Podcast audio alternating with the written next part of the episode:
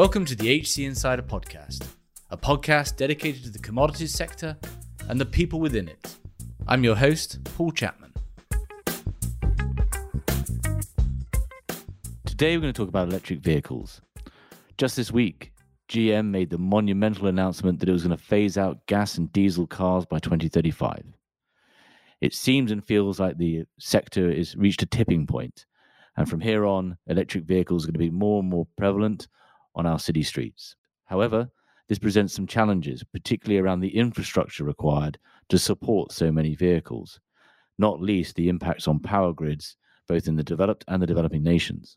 Joining us to discuss electric vehicles and the impacts on the energy and commodities world is Arcady Sosinov.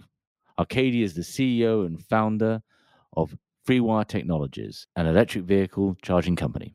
Arcady, thanks for joining us. Thanks for having me, Paul. I so uh, before we dig into the uh, the many aspects of this subject, can you just help us give us an overview of the electric vehicle market, the state of the technology, just kind of help orientate us about where we are right now? Yeah, I'd love to.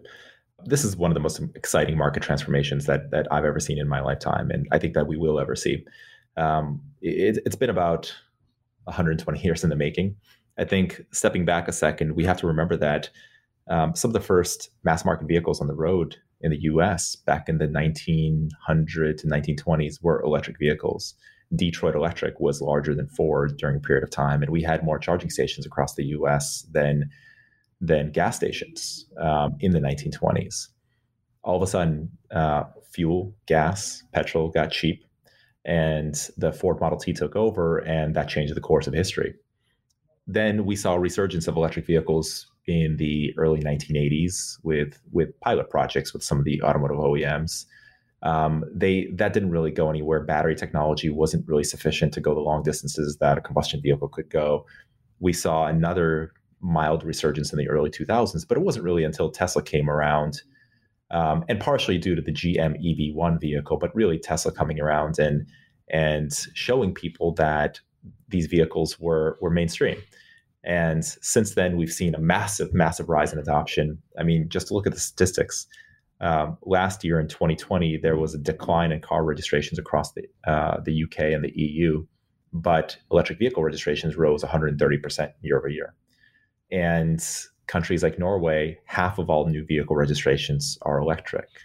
Um, in locations like California here in the U.S., I think two percent of vehicle stock is currently electric, and it's it's rising pretty rapidly. So I think the market, the industry, investors, and consumers already understand that over the next 10 years, we're going to see I- incredible adoption um, in electric mobility, um, electric vehicles more specifically, and the age of the combustion engine is is is gone fascinates me the history of it. Yeah, you know the the fact this isn't new. The same goes with hydrogen as well. These technologies have been around. It's been I think now we're at the confluence of market forces and societal pressure that that you know there's there feels like there's a tipping point.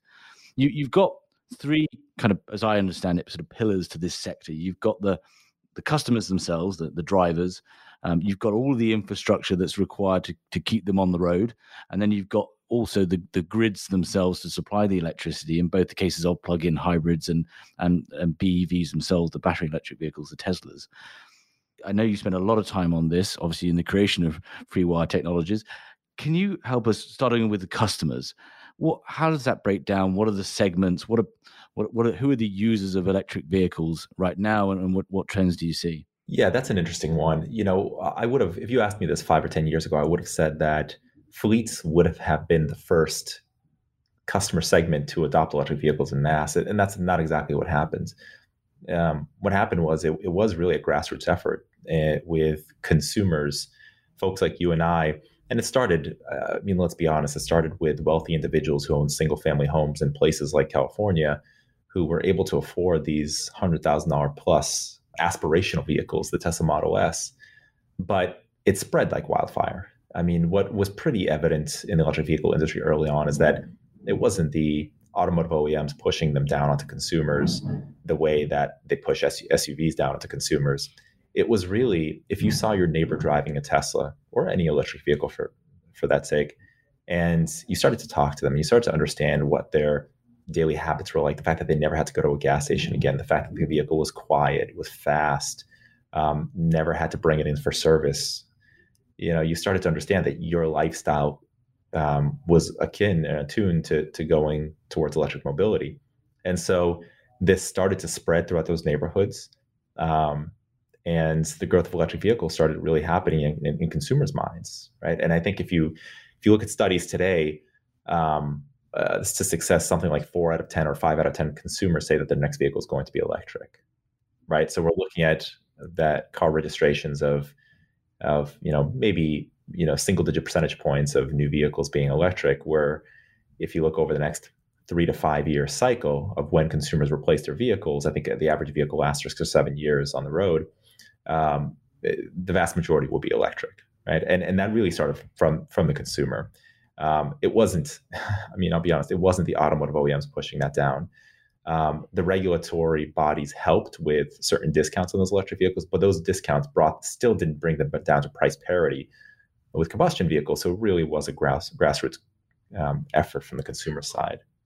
Then fleets now now that becomes significantly more interesting because um, fleets we recognize now what the issue was, and, and the fleets needed charging infrastructure, right? The the fleets and before they never owned fueling infrastructure. Right? The fueling infrastructure was was the likes of the oil and gas companies, and the fleets relied on that. Now they know they can't rely on it, and that they're going to have to own and operate their own charging infrastructure. So now they're starting to understand that better. You know, the vehicles that those fleets need, right? The the step vans, the panel vans, um, medium and heavy duty trucks, the buses. They're starting to to to be released, and you see that every day. Proterra. Um, you see it with Canoo, Arrival, Rivian, and and the like. Even GM announcing um, their new arm division that's that's going to deploy electric vans to those con- fleet customers. Now the fleets are saying, okay, well, it makes perfect sense, and we're going to switch quickly because the economics work. Right, my dollar per mile traveled is a fifth of that of combustion vehicle, and and I can now deliver packages for a fraction of the cost that I could before.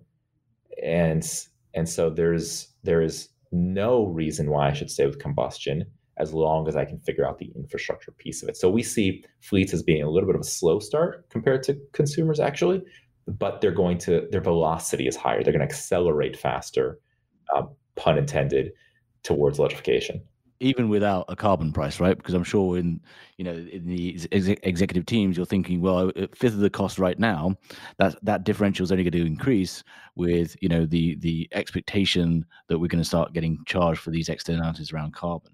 A carbon price is only going to to improve that equation. It is already significantly more cost effective to operate electric. It is almost more cost effective to purchase electric vehicles compared to their combustion counterparts. You know, we're close to, to price parity now, but we're significantly cheaper to operate. And so the total cost of ownership is just much lower for an electric vehicle. So a carbon price would only serve to to improve that equation and would only serve to accelerate that adoption. Hmm. Okay, so thanks for that on customers. Now we're talking about the, the other two pillars um, of this stool are, are um, the infrastructure both the charging sort of sites and stations, um, as well as the, I guess the the batteries themselves, and then some of the challenges around you know urban environments and so on. And then the the other pillar is the is the grid.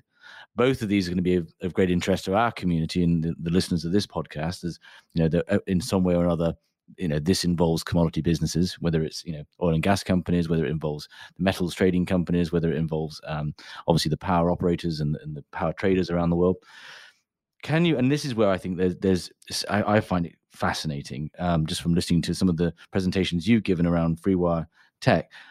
Can you help us understand charging of electric vehicles um, there's a lot of sort of um, i think there's a bit of misunderstanding over there you know about how fast this happens or how slow it happens and and, and there's lots of um, health and safety issues and um, i found it fascinating that actually the limit to charging was pertains to the cars and the batteries not the actual chargers themselves um, but can you just what what infrastructure do you need to have to serve this ever growing and rapidly growing population of of EVs out there?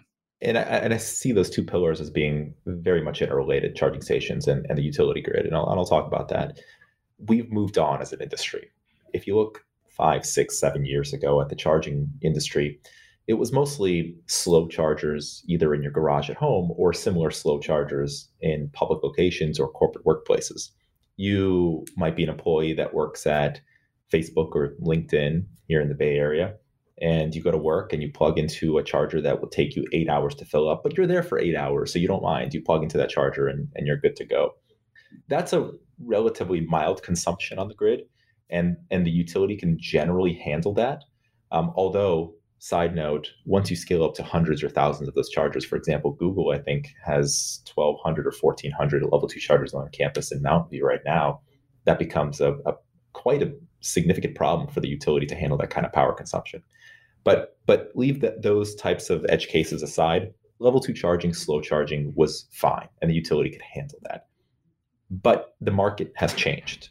Consumers and especially fleets, especially fleets, um, are not going to be satisfied with taking eight to ten hours to charge their vehicles. Um, you're moving towards fast and ultra fast charging. Um, for those that understand power on, on on this podcast, fast means 50 kilowatts, ultra fast means really 100 kilowatts plus. 50 kilowatts means you can charge a car in about in less than an hour. 100 kilowatts plus means you can charge a car in less than half an hour, but generally speaking, 15, 20 minutes is, is the ideal amount of time. And the power requirements for ultra fast charging are immense, absolutely immense. Um, uh, for those listeners that don't understand kilowatts, um, the example is if you have two Teslas charging in the parking lot of a, of a Walmart, they're going to consume more power from the grid than the Walmart itself. And we can easily see a future where we have 20 vehicles in that parking lot charging, 200 vehicles in that parking lot charging. And so, and our utility infrastructure is not designed to mm-hmm. deliver that kind of high power at the edge of the grid. We, we've designed as, as, a, as, a, as a country, as a nation, as a world really, a hub and spoke model for utilities where you have a lot of power generation at the central point and then you deliver energy pretty consistently to the end nodes of the grid but you're not designed to deliver very high power to those end nodes. You're just designed to deliver reliable consistent energy. Quite quite sensibly because obviously at 100 kilowatts we're not talking you know, there can be quite a few safety implications around you know consumers having that in their hands right? Oh absolutely. There's never been a time in our history where consumers have ever touched 100 kilowatts of power with their hand right? Those kinds of power levels were relegated to behind uh, the fence installations on on large kind of utility substation sites. Whereas now you're saying hey consumer take this 100 kilowatts of power grab a handle and plug it into your car. It may be raining you may be playing with your cell phone it may be snowing but but you do that. And and the amount of risk that we need to account for as an industry to make sure that the consumer has not just a positive experience but a safe experience is immense is immense. And so that that's a big challenge for all of us and that's one that we at freewire are addressing eh, pretty significantly. Now the back to the point of of that power being difficult to deploy i mean it is. Utilities simply can't deploy hundreds of kilowatts to low numbers of megawatts to every commercial site. You know, your average gas station, for example, will have maybe a 40, 50 to 100 kVA service. You install four ultra fast chargers, and you're talking about needing a megawatt service coming to the site. That's a order of magnitude larger, more powerful service from the utility than they had before. And what if it's multiple locations that are attached to the same utility substation. That substation is typically a 500 kVA substation, maybe a little bit higher, right? But it's going to be overloaded or is overloaded pretty quickly. And that, if you look at the folks in the industry, the folks that have been here for years, the folks that understand utility, that understand energy, you cannot conceive of a future where the utilities are able to deploy the kind of infrastructure we need in the time frame that we need to really have widespread fast and ultra fast charging. It cannot happen, and we need to solve that problem. Yeah, because the it seems to me, just reading, you know, in preparation for this, um, a lot of all the studies, all the thinking has always been about this idea that it's going to be fine because everyone's going to be charging their cars overnight, you know, at, at low peak times and so forth. But if you're moving to this ultra fast charging world, I'm more likely to be charging my car during the day, on the drive home from work for 10 minutes or whatever it might be. Um, uh, yeah, so you it, it is it is a it is a absolutely central problem to scalability in the in EVs, right? The, it's a confluence of factors as well. Fleets are not going to be charging overnight, right? They're going to be charging actively during the day as well, and in these these shifts that they have. Um, ride hailing, Uber, Lyft, and Grab in in the Asian market, um, Didi, they're all moving towards all electric fleets, and those vehicles are going to be charging continuously, twenty four seven, and they need ultra fast charging because they're designed to make money. And so the the ownership model around around vehicles has changed as well. There's a lot more ride sharing, ride hailing, a lot more fleet models, and that's that's serving to exacerbate the problem around needing that fast and ultra fast charging infrastructure. You know, at the end of the day, we don't all have single family homes where we can charge our Teslas overnight. Um, that's not even the majority of the population. So we need to address the that majority that needs fast charging during the day. Yeah, is this a charging led solution or is this a battery led solution? In other words, you know, are we just waiting for the battery technology to catch up so it doesn't need such high um, amperage per hours, or is is that going to pretty much remain static and it's around the charging piece that, and the and the grid stability and the grid requirements that we're going to have to tackle? Yeah, it's the charging and the grid piece. The batteries are already there. You know, we have uh, 400 plus mile vehicles um, some of the automotive manufacturers have already announced 500 plus mile vehicles on existing battery technology. And batteries will continuously improve over time, but it's not going to be a revolution. It's going to be evolution. Generally speaking, we're going to see 7 to 10% improvement in energy density and 7 to 10% improvement in cost of batteries year over year. Uh, but those batteries need power from the grid to charge up, right?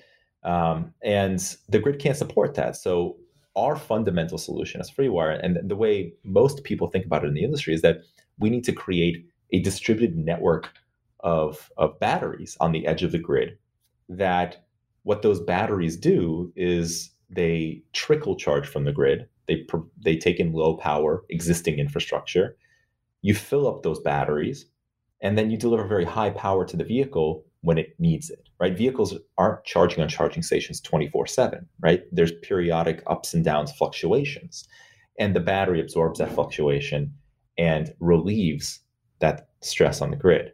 Uh, that, that model is is something that we've been pioneering at FreeWire for seven years now, and and now we we deploy this product and this technology commercially in six countries with over 50 customers, 20 Fortune 100 customers, two dozen major worldwide utilities, two oil and gas companies, five automotive OEMs. But it's also a model that's been looked at by a number of different studies. If you McKinsey did a fantastic study about two years ago and, and, and also came to the conclusion that you need buffer solutions at the edge of the grid to enable this. And and and really we're the first ones pioneering it, but we welcome others as they try to come up with similar solutions. Yeah, I want to come back to FreeWire and that kind of infrastructure light model because there's lots more actually you can do with that. I've got a, a, couple of questions. One is Is there sufficient power in the grid overall right now? I know this will be different per country, but take I know, the US or Europe to meet this demand. Or does it also actually, you know, even with sort of the balancing and, and stabilizing of using batteries at the edge, or does everyone actually, do, uh, is the world going to need a lot more power to service an EV fleet of the future? there are two ways which we can um, take this kind of fork in the road. If you continue with existing charging technology, which is that every time a vehicle plugs into the into a charger, that charger pulls lots of power from the grid. And if you start to look at data over hundreds, thousands, tens of thousands of vehicles, you start to see a bimodal uh, uh, chart forming throughout the day. You see two large spikes of consumption throughout the day, one in the morning, one in the afternoon. If you continue down that road, yes, we will need a lot more power. We're going to need that power from massive solar farms, from peaker plants, unfortunately, and, or from other types of generation sources. And, and more so than needing that power, because we know how to deploy that kind of generation. It's getting that power to the locations where vehicles need to charge. Right? It's easy to set up a power plant in the in the middle of the the desert outside of, you know, in, in Los Angeles, right? Massive solar farm as far as the eye can see. But how do you get that to the shopping mall in the middle of LA? That's the problem that we haven't addressed. And I don't conceive of us being able to address as an industry without a, a battery buffering solution like what we've done.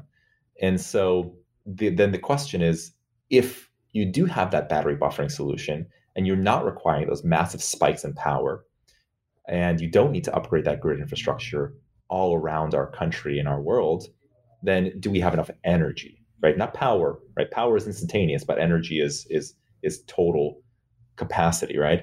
Do we have enough energy? And the answer to that is clearly yes. We certainly have enough energy. We have so much energy right now that we're we're burning it off, right? There's there's if you look at Texas, the Texas market, right?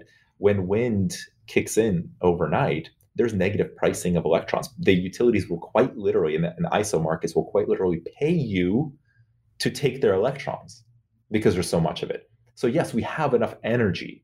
It's the power and the distribution of the power that's a problem, and that's what we're solving for. Yeah.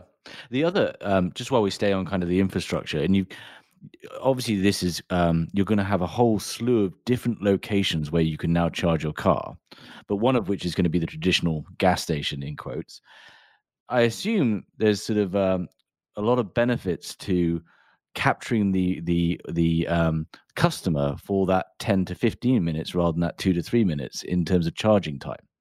Do we see that at all? There is there is and the retailers understand this. It is such a dynamic and fast changing market because previously the the only place you could fuel your vehicle was at one of these petrol stations or one of these forecourts, right? You had to go to an Exxon, a BP, a Shell, and, and, and that's you you were captured by that those market participants, right? But now anybody can be a fueling provider. The Starbucks can offer you electric vehicle charging. And so you never have to go to a gas station again. That that retail customer that went to the gas station is now captured by that Starbucks. And it's not just the Starbucks. The supermarket, Whole Foods can capture you.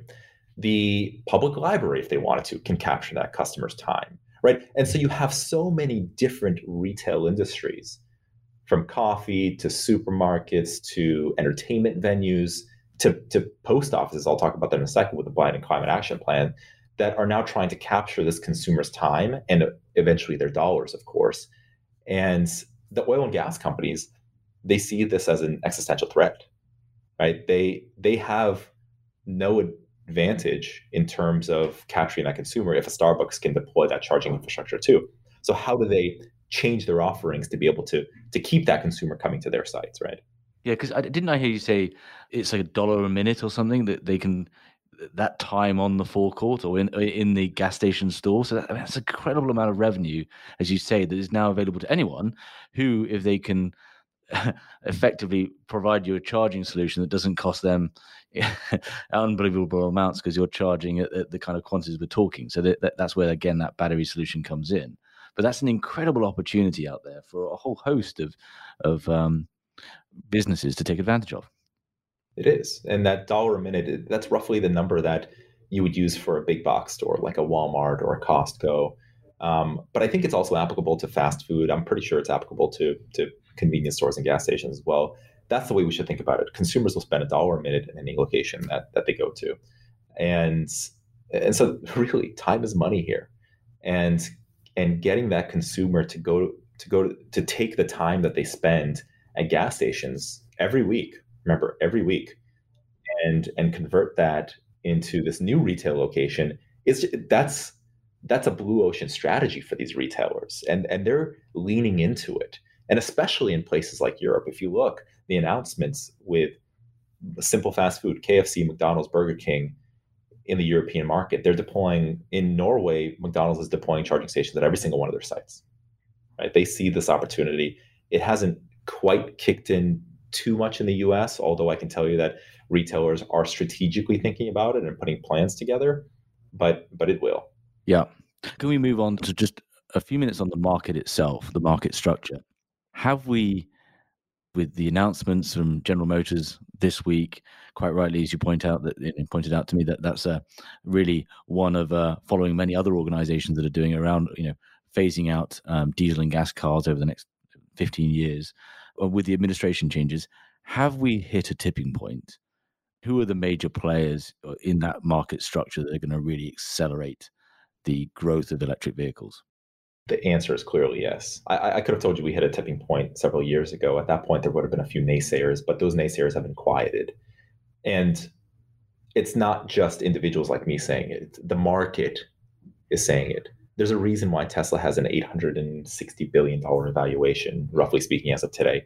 The market is rewarding companies who move to a decarbonized future, who are deploying electric mobility, who understand the role that electrification is going to play over the next 10 years.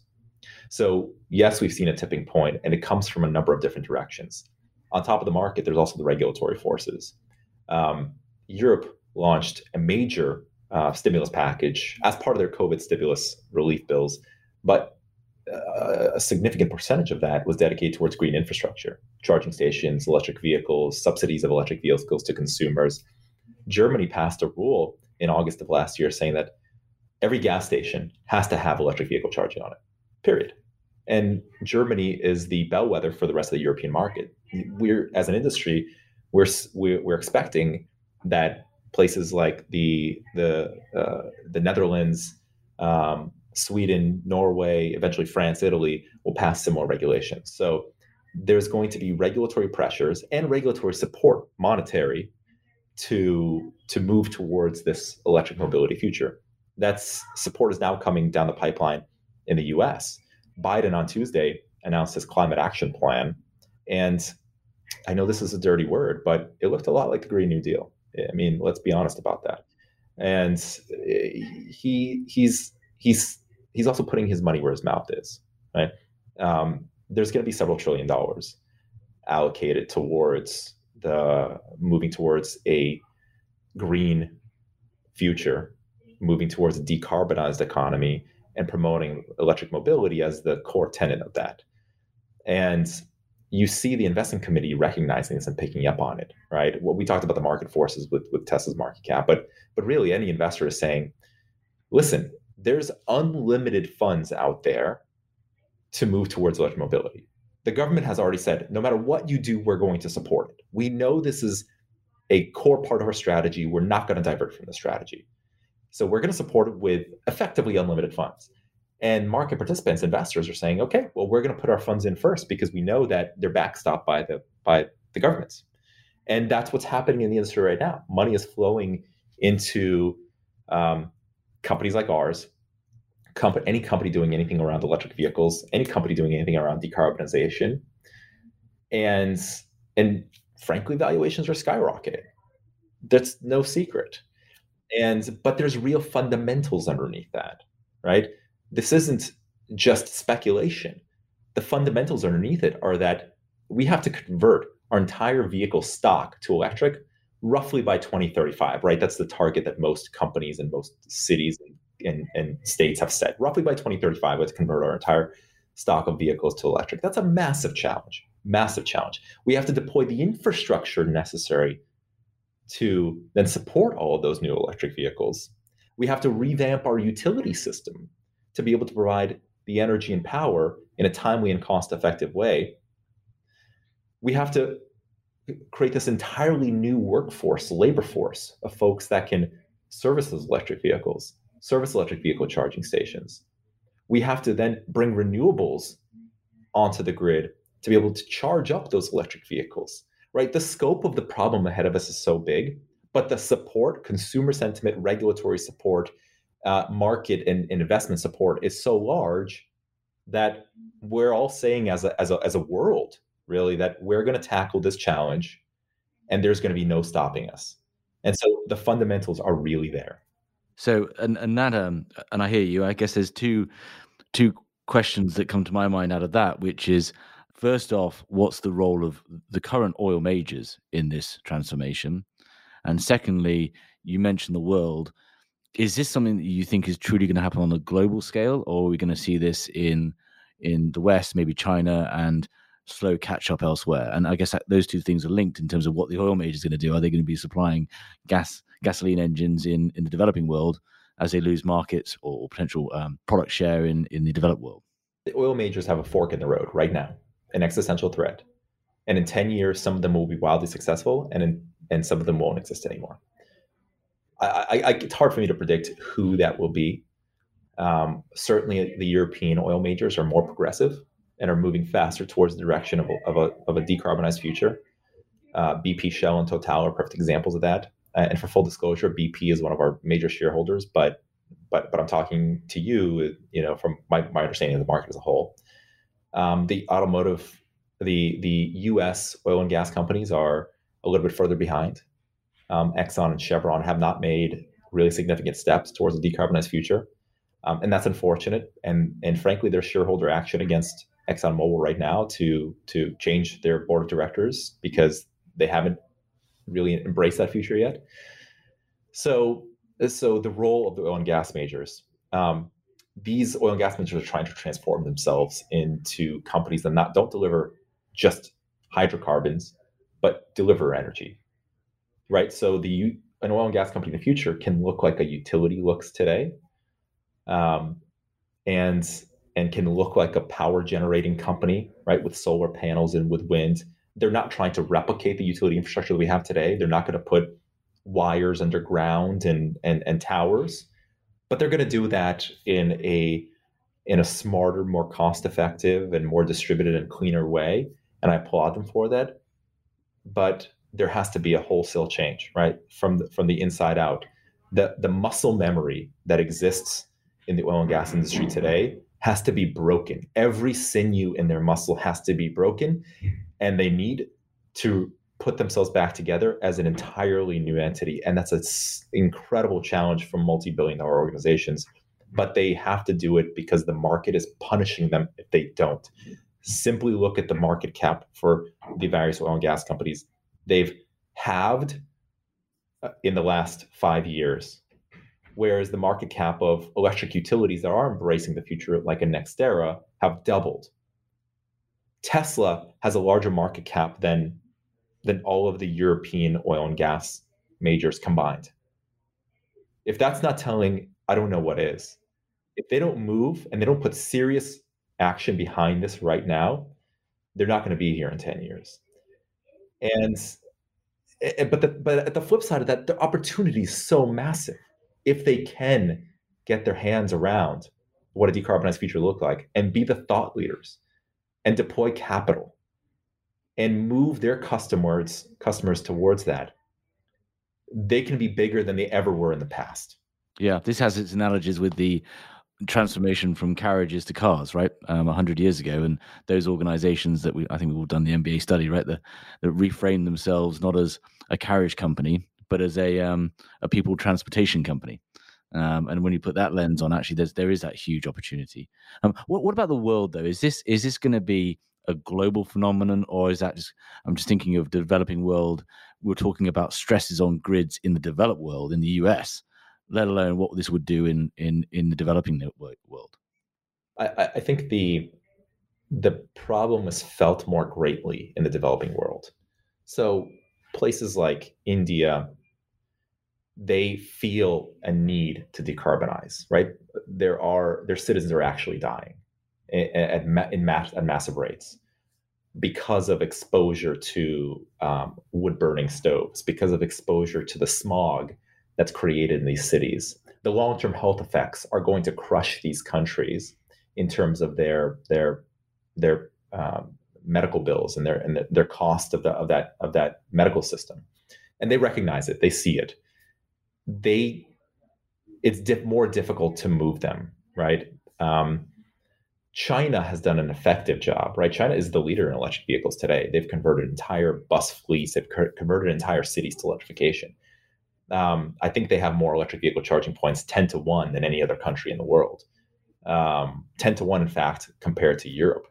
So they've done an effective job. They still have a lot to go because they were one of the biggest polluters of the last few decades, and as well as India. Um, but they feel that problem more intensely. So uh, I don't, I don't see this as being a national problem. I don't see this as being limited to the US and Europe. I see this as as being addressed on a global level. And I think with better relations under the new Biden administration, we can do it on a more concerted effort. Uh, but what's going to happen is that any countries that don't uh, try to move towards a decarbonized future and are left polluting the world in, let's say, 10, 15, 20 years, again, markets are going to punish them, right? This is the world that we live in. There's going to be a flow of capital out of those countries. And if they can't attract capital, they're going to collapse. Their investment, their their their central banks are going to collapse. Their their currencies are going to to to uh, uh, experience massive deflation, and so they recognize this not only as a as a problem with their citizens protecting their citizens, which they do, they certainly do. They recognize this as a problem with with their capital markets in the next ten to twenty years. So so there should be a concerted effort um, happening across all of these developing nations to to do something about it. Yeah, and I think just a, that whole piece, you know, there is that tipping point, and whereas previously people that I talked to would talk about we need the carbon price first, it seems we've just leapfrogged that with the new administration change here. You know, you've just seen this. It's, it's basically all countries have chosen that they, this is the route that we're going to take. Yeah, the opportunities are tremendous. I, I want to move now on to to FreeWire Tech, and I guess in the context of this infrastructure light model. So I think we we get the picture that you just you know the very visual idea that you can charging a couple of Teslas and it's using more than the power than the whole of the Walmart. You need to have this the intermediate with batteries to balance loads and even add, add that stability to the grid.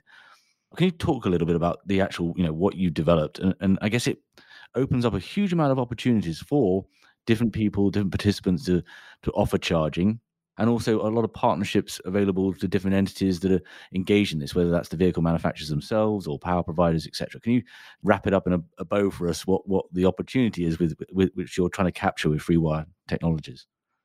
Absolutely. Um, so we talked about the problems with infrastructure.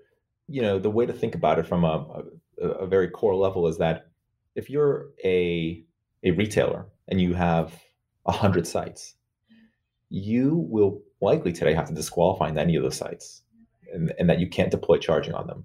And that's because of the lack of infrastructure currently on the sites or the fact that bringing new service from the utility is either uh, not economic or impossible due to congestion upstream. And so, what our technology allows the market to do is to unlock the 90 sites that have been disqualified. We sit on existing infrastructure. You bring our technology, our chargers, we call it the boost charger, very aptly named. You bring it any power from the grid, whether it's 10 kilowatts, 20 kilowatts, whatever you have, the battery acts as that buffer, storing that power up and down, up and down. And when a vehicle plugs into a charger, you're going to get an ultra fast charge. You're going to charge up in 10, 20 minutes. And and that means if you're this retailer and you say, listen, I'm I'm I'm bought in. I want that consumer to go to come to my site. I want to earn that dollar per minute. I need charging on this site, but I want to do it in, in, a, in a, an efficient way. We have that solution for you, and and we're actively deploying it across the country and the world. Right, our products. You know, we've deployed over 250 battery integrated chargers across the world already, across six countries, from course the U.S., but also in in Japan and New Zealand and in Thailand and Argentina and the U.K. Um, our latest product, the Boost Charger, which is kind of our flagship product for the for the public and retail market. We've deployed that in five U.S. states. You know, our first one will be live in in the U.K. by in, in the next couple of weeks. You know, and recently we announced a a contract with BP in the U.K.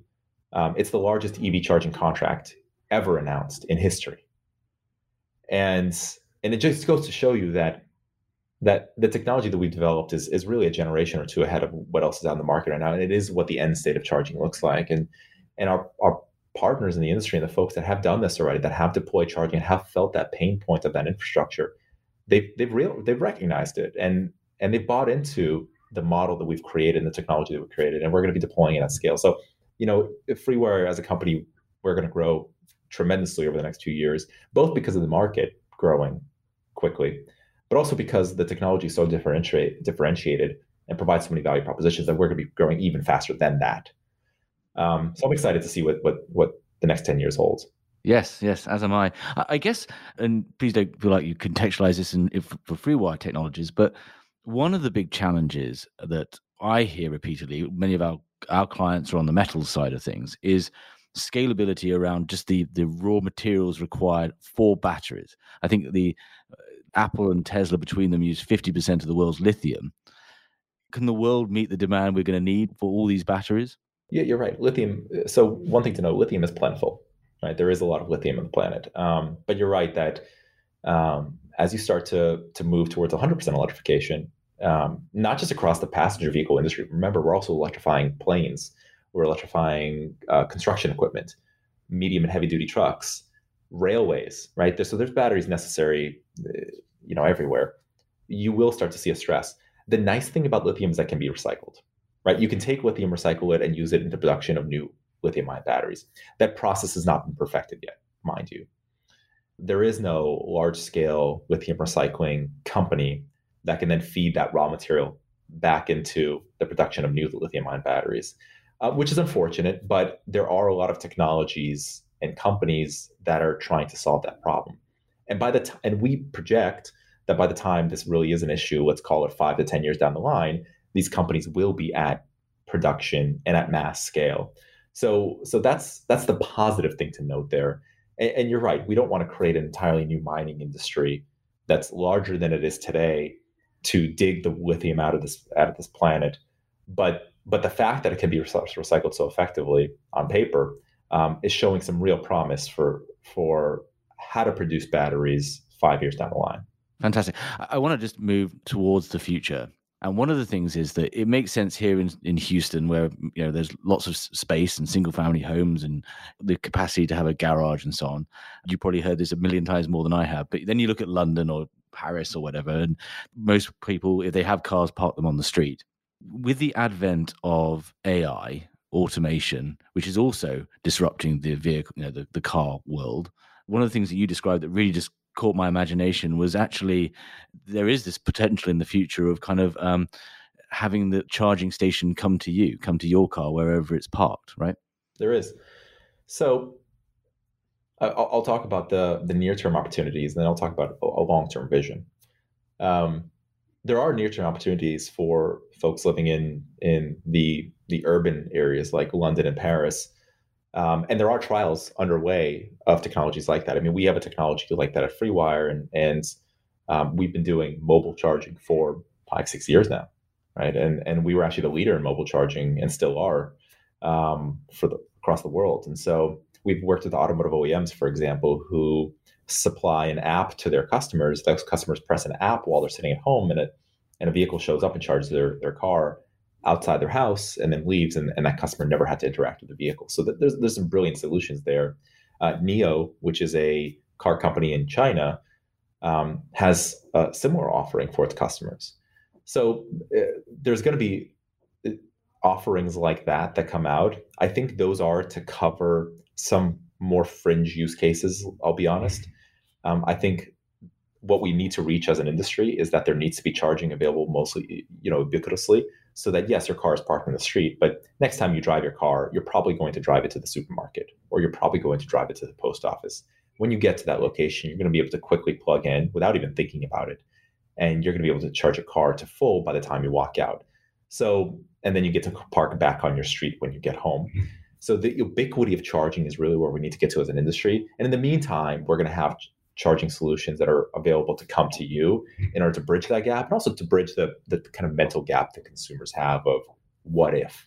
Range anxiety as I, i've been reading. That's right. That's right. If you can start multiplying where charging stations are held and having that embedded battery unlocks organizations or com- companies locations to be able to do that because they're not having to dig a trench with a high voltage wire and all those issues in reality just like with your, your gas car, you're going to be able to find opportunities to charge it throughout the day, and it's probably unlikely we're actually going to need this kind of you know um, the charger coming coming to you.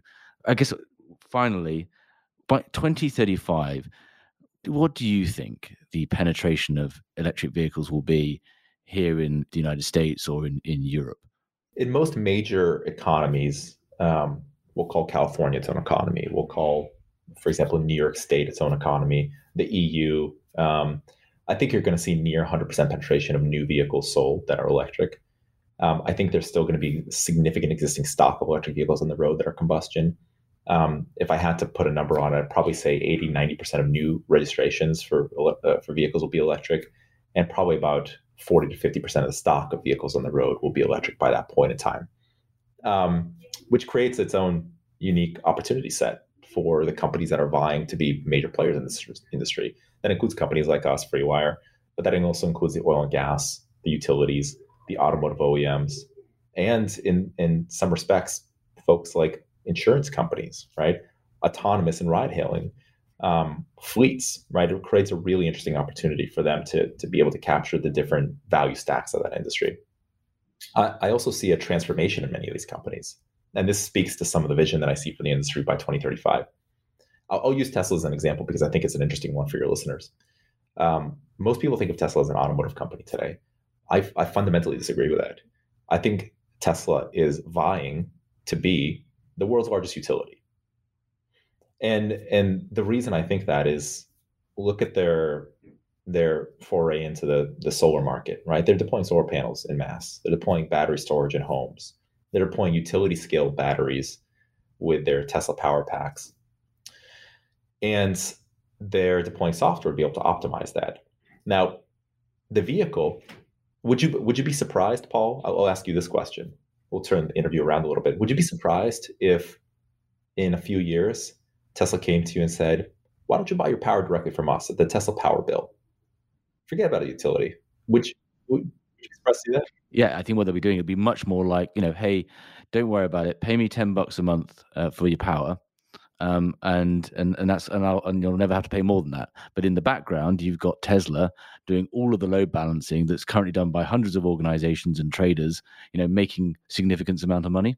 I wouldn't be surprised at all. And I and I think that's where yes, I, I think there's a lot of opportunity to for disruption to come from without the industry as there is from within the industry. That's right. That's right. And and I'll I'll even project something even more interesting. You know, Tesla has this beautiful, brilliant vehicle. You know, we've all driven and we we all like it. I think the vehicle just becomes a way to transfer electrons from one site to the other. Right? The utilities, the the, the old uh, utilities that we have our industry, they have wires. Tesla has cars, and they're not burdened by that aging infrastructure that the utility has to keep up. They can transfer electrons from one side to the other with, with vehicles, right? So you can imagine you drive your Tesla to the post office, you plug it in, you're near full. They might fill up that post office battery without you knowing. And so that optimization and using that vehicle as a conduit, quite literally as a conduit, I, I think becomes very interesting. And so I see a massive, massive disruption in this industry, and it's going to come from every which direction. It's not, and and and again, we talked about oil and gas a little bit, but I think the utilities also need to understand that there is an existential threat ahead of them, and and the business models have to change. Um, and FreeWire, we're we're also aiming to do something very similar, right? That's why I, I talk about that vision. Is is that we're doing the same thing for the CNI space, the commercial industrial space. You know, at the end of the day, we're we're we're not deploying chargers on our customer sites. We're deploying large format batteries along with those chargers. And our entire intention as a company is to start optimizing those batteries for the energy consumption at that site, optimizing with the utility, with local generation, with providing resiliency services to that site. And would you be surprised, Paul, again, if in the future those CNI customers got a bill from FreeWire for their utility. Exactly. Yeah. I really appreciate you sharing that vision. I think that's a um, that lens on the entire how transformative this sector might will be. I can hear our audience asking me to ask the question, which is there is a rival for electric vehicles, and there's a, a fork in the road uh, as well. And I'm I'm talking about hydrogen fuel cells, which I know are essentially also you know they generate power, one and hydrogen of course has the uh, advantage from at least the oil and uh, hydrocarbon community that it's still a hydrocarbon uh, well it's, it's still it come it's a product of their hydrocarbons where do you think hydrogen fuel cells sit in the transportation fleet of the future they absolutely have a place and, and uh, from a technology standpoint for the technologist uh, listeners in your audience there's a lot of overlap with with hydrogen electric i think you you understand that but they absolutely have a place. I think they have more of a place in um, long distance trucking. So semi trucks, buses. I think hydrogen absolutely plays a critical role. But the market transformation piece of it, I, I think, still exists because think think it this way: I can produce my own hydrogen on my site. If I have enough solar panels, enough electricity, I can produce hydrogen locally. And folks are producing hydrogen locally in many locations right now. Some of them are using the grid to do that, and, and the, the electricity cost there. Some of them are actually using natural gas and other ways to, to, to create that hydrogen. But I can effectively create my own little microgrid, solar panels, wind, you name it, create my hydrogen, pour my hydrogen into my truck, bus, vehicle, you name it, and and and go on. So there is some challenge for the oil and gas companies and utilities in how they think about that because they may not need to use the existing systems to transport hydrogen if we become efficient enough at, at creating it locally. Does that make sense? Yes, yes, absolutely. And there's a, a number of, as you talk about, there's a number of projects on that at the moment. Well, it's been an absolutely fascinating discussion for me, uh, at the very least, and uh, really appreciate your time. I don't know if there's any final thoughts you have, but we'll certainly put a, a link to, to FreeWire Technologies and, and the interesting things you're up to in the in the show notes. But yeah, I wonder if you have any final thoughts for us. Yeah, my final thought is that this is going to be the most exciting 10 years of our industry. This is what we've we've been waiting for for a very long time.